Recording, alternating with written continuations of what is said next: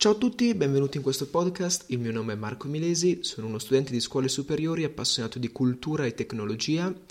In questo podcast darò la possibilità a me e a voi, prima di tutto, di ripassare alcuni argomenti che si studia a scuola, insomma, che si studiano a scuola, insomma, riguardanti i vari argomenti come la chimica, piuttosto che eh, la storia, la letteratura e oggi in particolare parliamo di filosofia.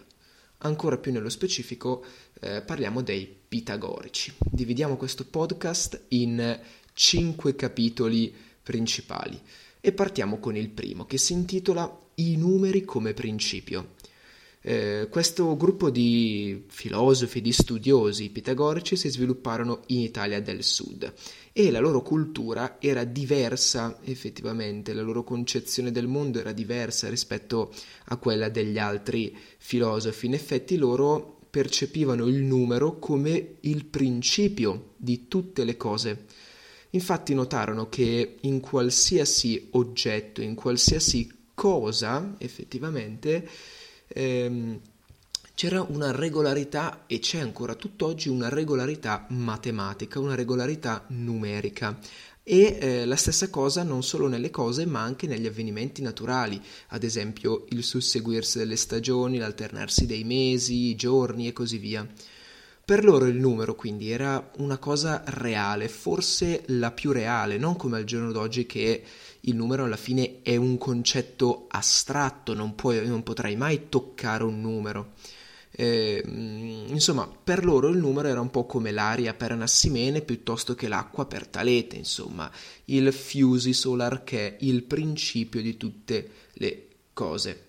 Secondo capitolo, gli elementi da cui derivano i numeri eh, il numero stesso viene visto come qualcosa di eh, derivato da un qualcosa di indeterminato, infinito sostanzialmente. Di conseguenza abbiamo due parti che costituiscono il numero, ovvero una parte indeterminata e una che invece la determina, determinante. Quindi il numero è l'accordo effettivo tra due elementi, uno limitante e uno illimitato. Ehm, questi pitagorici intendono i numeri pari o il singolo numero pari come un numero femminile e il dispari invece come un numero maschile. Intendono poi i numeri pari come rettangolari e i dispari come quadrati in base sempre alla, eh, alla loro rappresentazione, al loro modo strano di rappresentare i numeri. Ehm, terzo capitolo, le proprietà dei numeri. Ehm, Dunque, per i pitagorici l'uno non era né pari né dispari, il loro numero perfetto era il 10, eh, infatti questo portò proprio alla teorizzazione del sistema decimale sostanzialmente e sempre basandosi sul sistema decimale, sul fatto che il 10 era il loro numero perfetto, scrissero una tavola dei 10 supremi contrari dove appunto elencavano i dieci contrari più importanti. C'erano delle coppie di contrari come limite, il limite, dispari, pari e così via sostanzialmente. Prossimo capitolo, fondazione del concetto di cosmo. In effetti mh, mm, i numeri sono ordinati, hanno un ordine, 1, 2, 3, il 3 prima del 4, il 4 prima del 5, il 2 prima del 3, del 4, del 5 e così via. Eh, di conseguenza, siccome tutto è originato dal numero, tutto è ordine, tutto è ordinato.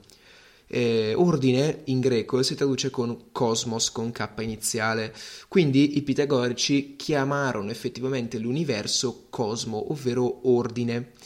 Eh, pensate che pensavano addirittura che i cieli, gli elementi celesti, gli astri ruotando, muovendosi, producessero una musica celeste eh, ovviamente basata sull'armonia, il numero e così via. Eh, quindi abbiamo detto che il numero esprime ordine, razionalità e verità e la possibilità quindi per l'uomo di conoscerli. Arriviamo ora all'ultimo capitolo che è quello un po' più riguardante Pitagora, eh, l'orfismo e la vita pitagorica, ovvero parliamo proprio della scienza pitag- pitagorica che era coltivata come mezzo per realizzare la pratica di un tipo di vita che era volto sostanzialmente a purificare e a liberare l'anima dal corpo.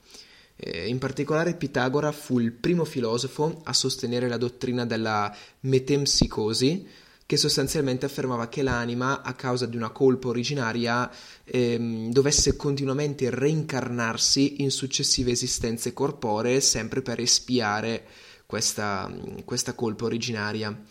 E eh, la vita proprio dei pitagorici era incentrata sulla ricerca della verità e del bene tramite la eh, conoscenza. Detto questo, vi ho parlato pressappoco di tutto, anzi vi ho parlato di tutto riguardante i pitagorici, spero vi sia stata d'aiuto la lezione, ci vediamo nel prossimo episodio. Ciao!